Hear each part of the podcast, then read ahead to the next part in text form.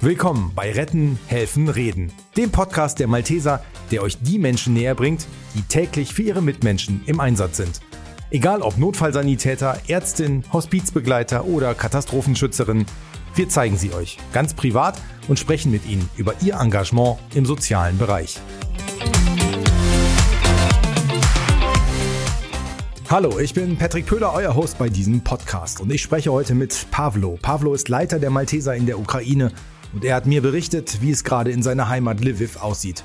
Dass viele Menschen nachts nicht schlafen und in jedem Zimmer eine Taschenlampe liegt, denn Strom gibt es nur selten. Und er hat mir erzählt, dass viele Menschen richtig dankbar über die Hilfe der Malteser sind, aber viele es auch gar nicht zeigen können. Ein sehr beeindruckendes Gespräch.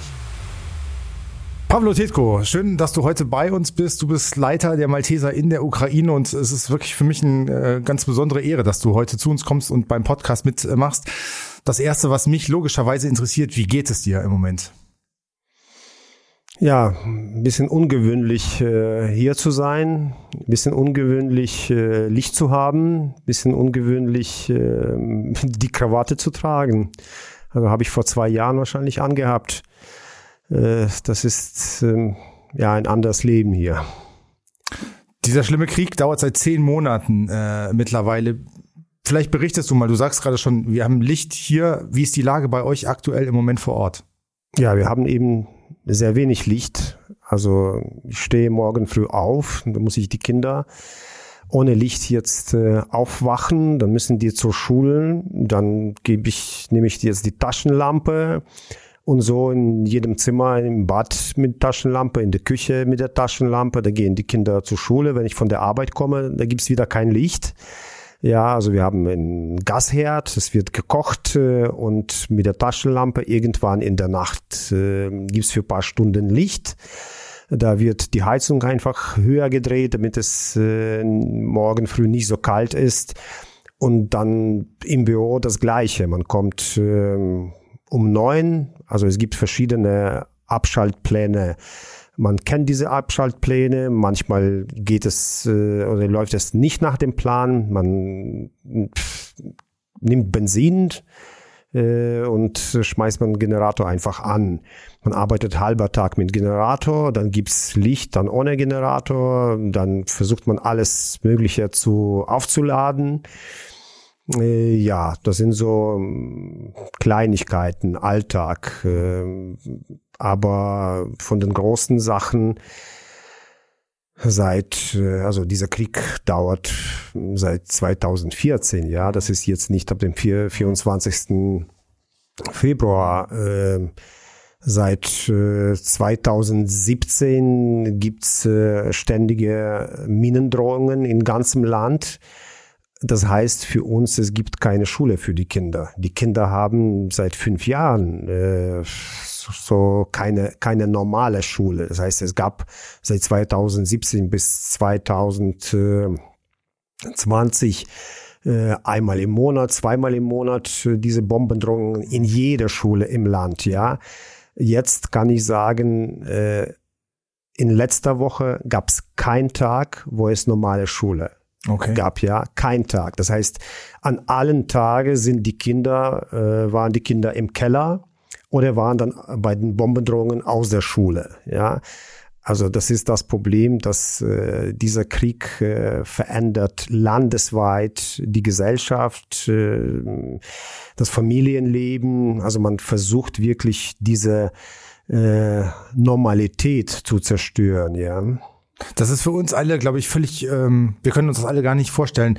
Wie ist es dann für dich, wenn du jetzt plötzlich dann hier bist? Du hast schon gesagt, klar, Licht und Strom ist da, aber was macht das mit dir, wenn du dann siehst, dass es hier eben anders ist? Äh, ja, man hat schon Erfahrung und ähm, äh, man, man versteht, dass man das ganze, das ganze Wissen, die ganze Information eigentlich überhaupt nicht äh, so übertragen kann.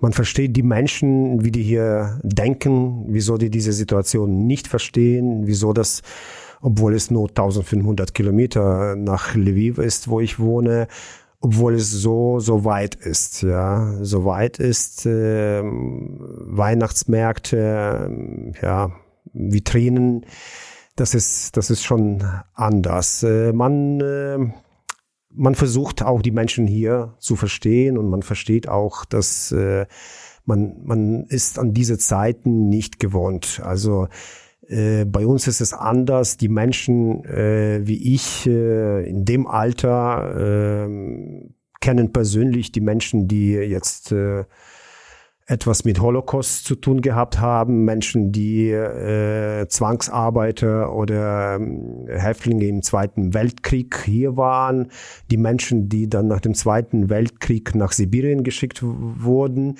Also wir sind damit aufgewachsen und äh, äh, das macht viel aus. Äh, die Menschen hier haben eigentlich nach dem Zweiten Weltkrieg Ruhe gehabt, mhm. Ruhe, Wohlstand mhm. äh, und deswegen äh, ja, man ist einfach ruhiger und wir sind gestresst, wir sind äh, vortraumatisiert durch alle diese geschichtliche Sachen.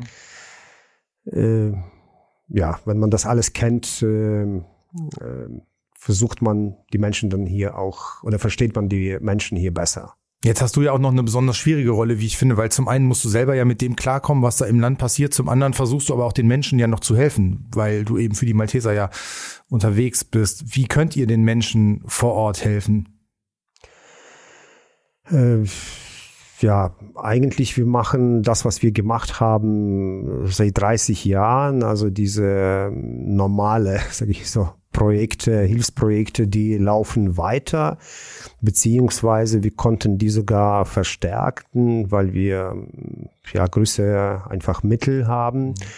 Mhm. Äh, andererseits, es gibt äh, sehr, sehr viele Projekte, jetzt kriegsbezogene Projekte, ja. Also wir helfen auf den deokkupierten Territorien. Äh, da ist es ganz schlimm, ja.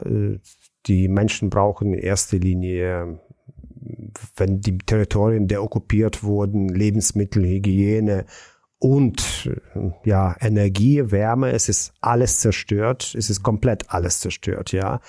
Äh, Sie müssen sich vorstellen, dass momentan äh, 30 Prozent äh, der Ukraine ist vermint. Das sind die, die Fläche ist so groß wie zweimal Österreich. Mhm. Äh, die Verminung ist ähm, also flächendeckend, es ist alles vermint. Mhm. Gasleitungen, Privathäuser, äh, Gasherde, Waschmaschinen, Kinderspielzeuge, die Minen liegen in den Kleiderschränken, in, in der Kleidung. Also es ist äh, sehr schwierig, äh, einfach deswegen ist es nicht einfach, da Hilfe zu leisten, mhm. ja, weil es einfach gefährlich ist und man wartet, dass diese ähm, Minen geräumt sind. Was aber lange Zeit wahrscheinlich dauert. Das wird. dauert, das dauert, das dauert auf jeden Fall äh, sehr lange und die Menschen haben keine, keine Energie, zum Teil dann kein Wasser. Also wenn wir über Süden der Ukraine, zum Beispiel über Mykolaiv sprechen, da konnten wir ganz viel helfen. Also äh, so plus minus 50 LKWs mit Wasser äh, wurden von uns geliefert. Äh, wir haben Winterization, also Überwinterungsprogramm, äh, wo wir 300 Generatoren für Privathaushalte ausliefern, aber auch äh, richtig große Generatoren für Krankenhäuser, ein Altenheim für DNS, also Katastrophenschutzbehörde, äh, die auch äh, zum Beispiel hilft bei der Entminung. Mhm. Äh, wir liefern jetzt in diesem Winterprogramm 2000 äh, so Winterpakete, wo es äh, warme Sachen gibt, also wie äh, Schlafsäcke, Decken, Powerbanks, Taschenlampen, also solche Sachen. Das heißt, ihr helft aber auch nicht nur in, im, im Westen, sondern ihr seid schon in der ganzen Ukraine auch tätig. Also eigentlich wir helfen zu 80 oder zu 85 Prozent äh, im Osten. Mhm. Da sind die Bedarfe. Im Westen, das ist jetzt Peanuts. Äh, da helfen wir wirklich den sozialen Strukturen. Da haben wir noch äh, zwei Notunterkünfte mit 100 Flüchtlingen, ja. Mhm. Aber äh, die Bedarfe, das äh, bezeugt auch äh, UNO, OCHA, mhm. die Bedarfe liegen im Osten, ja. Wie sieht es im Westen aus? Du hast gesagt, dass 30 Prozent vermint äh, sind. Ist es bei euch ist es nicht der Fall? Nein, nein, die, die im Westen ist es äh, ganz normal wie hier. Mhm. Also nur ohne Strom. Äh, die Verminungen waren äh, bei den okkupierten Territorien. Das ist jetzt Norden, also sehr viel wurde im Kharkiv-Gebiet, Kharkiv-Region im Norden befreit oder jetzt auch im Süden Cherson. Ja, also diese Gebiete äh, sind vermint. Du hast über deinen Alltag eben schon so ein bisschen gesprochen. Ähm, ist es bei dir auch so, dass du eigentlich gar keinen freien Tag mehr hast, weil du von montags bis sonntags durchgängig unterwegs bist? Äh, eigentlich ja, unterwegs nicht, meistens im Büro. Mhm. Also es ist nicht mehr so schlimm wie am Anfang, wo man einen Teller zwischen Tastatur und dem Bildschirm bekommen hat zum Essen. Mhm. Aber ja, also Malteser momentan, äh, ja, wir versuchen jetzt halber Tag Sonntag und halber Tag Samstag zu machen. Mhm. Ja. Wie groß ist die Dankbarkeit der Menschen, denen ihr helfen könnt? Es ist unterschiedlich. Ist ganz unterschiedlich. Äh, viele Menschen äh, können es einfach äh, das nicht verstehen. Das ist, es gibt so ein einfach irgendwie so ein Automatismus, ja, äh, weil das schon so lange dauert. Äh, es gibt äh, äh Menschen in unterschiedlicher einfach Verfassung, psychischer Verfassung. Äh, es gibt Menschen, die, äh, die sich wirklich äh, vom Herzen und sehr professionell bedanken. Ja, also ich muss da an ein Dorfvorsitzender im Kharkiv-Gebiet äh, denken. Dieser Video ist bei uns auf der Seite, wo der sagt, ach, äh, es gibt noch, äh, es gibt noch keine Brücken. Mhm. Äh, es gab noch keiner da und die Malteser sind jetzt vom Himmel gefallen, ja. Und ähm, äh, es gibt aber Menschen, die einfach einfach verzweifelt sind. Und äh, von solchen Menschen gibt's ganz viele und die nehmen einfach, ohne etwas zu sagen, diese Hilfe an. Da seid ihr aber auch bei der psychosozialen äh, Hilfe seid ihr aber auch mit dabei oder ihr habt das vorher gemacht. Könnt ihr das aufrechterhalten, dass ihr den Menschen auch psychisch helft? Ja, das das ist äh, ein Projekt, was äh, äh, so ein Profilierungsprojekt bei uns. Äh, also wir werden da auch äh, weiter äh, in diesem Bereich arbeiten. Wir können vielen Menschen helfen, tausend Menschen psych psychologisch helfen. Das ist die äh, also sehr, sehr wichtige Hilfe. Darunter sind auch äh, viele Kinder. Also Kinder sind besonders schwer betroffen. Äh, dadurch, dass es, also diese alle Medien, die haben auch äh, große Nachteile. Viele, äh, viele graue Taten, viele äh, ja, Verbrechen, die wurden gefilmt und äh, sind überall in, in den Medien. Das ist auch ein Teil der äh, russischer Strategie. Das heißt, das in die Medien zu bringen, um damit die Menschen Angst haben. Das sehen die Kinder, ja, die sind äh, traumatisiert. Ist ein sehr, sehr schwieriges Thema und äh, wenn man überlegt, äh, wenn man die Zahlen äh, hört, äh, dass 20 Millionen in der Ukraine äh, diese psychologische Hilfe nach dem Krieg brauchen würden und davon 1,6 Millionen werden medikamentöse äh, Behandlung brauchen da weiß man überhaupt nicht, mit welchen Projekten und mit welchen Methoden man da vorgeht. Äh, dieser Ausmaß der Zerstörung ist sehr groß. Mhm. Du hast erwähnt, dass du auch Kinder hast. Wie, wie nimmst du das bei deinen Kindern wahr? Wie kommen die damit klar? Äh, Kinder sind, ähm, also meine, unsere Kinder sind gestresst, aber äh, die haben zu tun. Äh, wir versuchen also einfach ein normales Leben äh, zu führen. Also es gibt noch außer hm, sporadischer Schule noch ein bisschen Sport, ein bisschen Musik, äh, ein bisschen Unterhaltung. Äh, äh, die haben voll zu tun, deshalb die kommen damit noch gut zurecht und wir sind eben prädestiniert im Westen zu leben, wo es ruhiger ist. Und dann sind die auch so ein bisschen auch noch bei Malteser, irgendwelche Werkstätte, irgendwelche Bastelsachen. Also das ist auch äh, eine schöne Sache, was weiterhilft. Trotzdem gibt's ja auch immer die, ähm, die Gefahren auch im Westen. Auch da gibt's Luftalarm. Ähm, wie sicher fühlst du dich oder wie viel Angst hast du persönlich auch?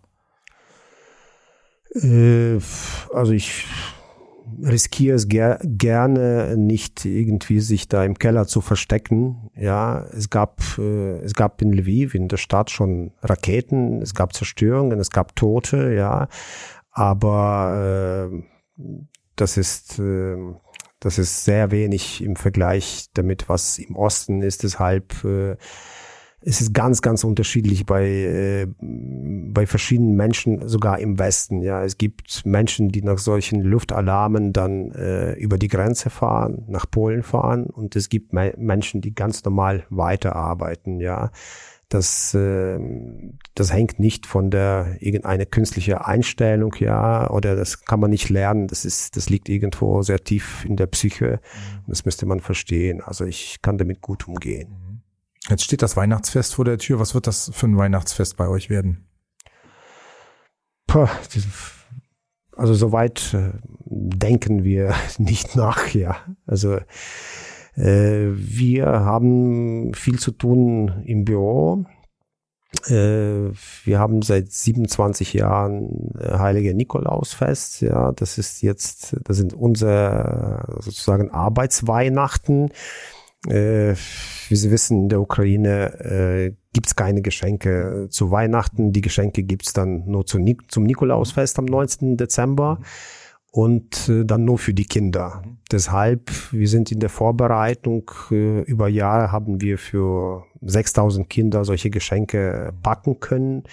Äh, da sind wir auch in der Vorbereitung, auch in diesem Kriegsjahr das zu machen. Es gibt äh, viele Möglichkeiten oder mehr Möglichkeiten als in Vorjahren, weil es mehr Geld gibt, mehr Spenden gibt. Äh, und aber es gibt leider auch äh, mehr mehr Kinder, die es brauchen. Das sind auch alle Flüchtlingskinder. Das sind wir haben so einen Verein, ich Mariupol zum Beispiel, wo ähm, Tausende von Kindern aus Mariupol sind. Also äh, Weihnachten werden wahrscheinlich traditionell in, im Familienkreis gefeiert, wenn es, wenn es kein Blackout gibt oder wenn es kein äh, groß angelegter Angriff, Angriff wieder gibt äh, auf Kiew, was man prognostiziert, dass es im Dezember, äh, Januar wieder passieren kann, weil es alles friert und die, äh, die Wettervoraussetzungen dann für so einen Angriff dann da sind. Zumal, um vielleicht nochmal auf die Temperatur auch so ein bisschen zu sprechen zu kommen, ist es ja jetzt auch nicht wirklich angenehm bei euch, sondern wie, wie sind die Temperaturen in der Ukraine aktuell? Also momentan haben wir sehr viel Schnee. Also ich bin jetzt äh, mit dem Auto von zu Hause äh, Sonntag äh, gefahren. Also vor der Grenze gab es zehn Zentimeter schon äh, Eisdecke und danach äh, bis zum Knie Schnee. Also ich konnte 10, 30 Kilometer noch fahren. Wir haben gedacht, also in Polen wird's besser. Es war nicht besser. Also bis nach Krakau hat's geschneit, geschneit, geschneit, ja. Äh, Temperaturen, ja, unterschiedlich. Also wir, wir haben äh, von den, also wiederum im Westen äh, war es drei, vier, sieben minus. Aber im Osten, wir haben auch Freunde, Kollegen, Verwandte, Bekannte, die auf der Front sind. Da war schon minus 14. okay. Du hast schon erzählt, was ihr alles macht und ähm, auch die ganzen Hilfsgüter, dass ihr auch mit Krankenhäusern und so kooperiert. Was sind die Wünsche, die, die du hast? Was, was braucht ihr ähm, am dringendsten? Am dringendsten ist das Problem äh, mit, der, mit dem Licht und mit der Wärme. Also man braucht äh, Generatoren, man braucht, äh, es gibt solche Powerstationen, ja wo die Wohnung äh, so für sechs Stunden äh, laufen kann. Das heißt, man kann mit, mit diesen Powerstationen die Heizung äh, so fünf, sechs Stunden betreiben, auch ein Kühlschrank. Und danach wird das in einer Stunde aufgeladen. Die Sachen sind aber teuer und sind äh, auch nicht zu bekommen, sind auch im Westen schon ausverkauft. Aber äh, das sind die wichtigsten Sachen, Generatoren und diese Powerstationen, weil das äh, hilft wirklich weiter. Die Menschen haben noch irgendwelche Vorräte in den Tiefkulturen, Kühlschränken und wenn es dann kein Licht dann längere Zeit nicht gibt, dann äh, wird auch äh, da schwierig mit der Verpflegung. Das heißt, du erwartest schon, dass der Winter ähm, der jetzt noch gar nicht so lang ist, dass das schon noch ein sehr harter Winter für euch wird? Oder hast du irgendwie Hoffnung, dass es Besserung gibt? Hast du Hoffnung, dass der Krieg zeitnah zu Ende ist? Ja, ich habe immer Hoffnung, dass es besser wird. Ja, ja. Äh, ich äh, ich habe Hoffnung. Ich habe Hoffnung, dass äh, diese ma marode russische Armee einfach zusammenbricht und das alles irgendwie zu Ende geht. Äh, aber der Winter wird hart sein auf jeden Fall. Weil 50 Prozent des Energiesystems des Landes ist zerstört. Also äh, zum Beispiel ein Angriff vor einem Monat äh, im, im Westen der Ukraine, wo ein Kraftstoffwerk, so Kohlekraftstoffwerk zerstört wurde die Schornsteine in diesem Kraftstoffwerk sind höher als 230 Meter. Ja, man muss sich einfach sich diese Dimensionen vorstellen. Dann gab es auf einmal für Tage in einem Städtchen, was äh, dieser äh, Kraftstoffwerk betreibt, 20.000 Einwohner, kein Strom, kein Wasser, kein Licht. Ja, also das alles hängt schon auf einem sehr dünnen Faden. Äh, mit der Energie. Es kann auch ganz schlimm werden. Ja, hoffen wir, dass das nicht äh, so ganz schlimm wird. Was mich noch interessieren würde, wie, wie ist das, kannst du denn, du sagst schon, dass du einigermaßen gesettelt bist, kannst du denn ruhig schlafen oder, oder fällt dir das auch schwer? Also, dass du irgendwie nachts immer wieder aufwachst? Ja, ist schon schwierig. Ja. ja. Bei der ganzen Familie so, also bei, bei wahrscheinlich vielen Menschen, die du kennst? Doch, also viele schlafen nicht. Viele wachen auf, aber das ist auch äh, jetzt durch äh, diese Lichteinschaltungen ist auch äh, irgendwie äh, in, in, intensiver geworden, weil man versucht noch irgendwie Licht sch zu schnappen, ja, und es gibt dann Zeit, wo es Licht dann in der Nacht gibt. Wisst ihr das vorher, wann es Licht gibt? Äh, doch, wir wissen es vorher. Es gibt äh, so Zeittabellen, aber die verschieben sich auch. Äh, also grundsätzlich wissen wir, aber das funktioniert nicht so nach diesen Zeittabellen. Ja, aber wenn wir wissen, dass es nur Licht dann in der Nacht gibt, dann versucht man dann in der Nacht noch auch etwas zu machen. Welchen Wunsch hättest du an diejenigen, die uns jetzt zuhören ähm, bei unserem Podcast? Äh, gibt's gibt's irgendwie noch ähm, Sachen, die du sagen möchtest? Ähm, spenden? Ja, Spenden gerne, gerne, gerne würden wir den Menschen mehr helfen, würden wir mehr Spenden haben. Aber sonst, äh, ja, man hat äh, diese Entwicklung, diesen, diesen Krieg irgendwie verpennt. Ja, äh, man muss einfach aufmerksam bleiben, auf, aufmerksam werden, dass das nicht nochmal passiert. Ich danke dir sehr herzlich, dass du dir die Zeit genommen hast, dass du heute bei uns im Podcast warst und ähm, ja, finde es sehr beeindruckend, wie du es alles geschildert hast. Das bringt es mir nochmal deutlich näher. Ich hoffe den Hörern auch und wünsche dir erstmal alles Gute, eine gute Zeit hier und dann hoffen wir alle, dass dieser schlimme Krieg bald vorbei ist. Vielen Dank, Pablo Titko. Danke. Dankeschön.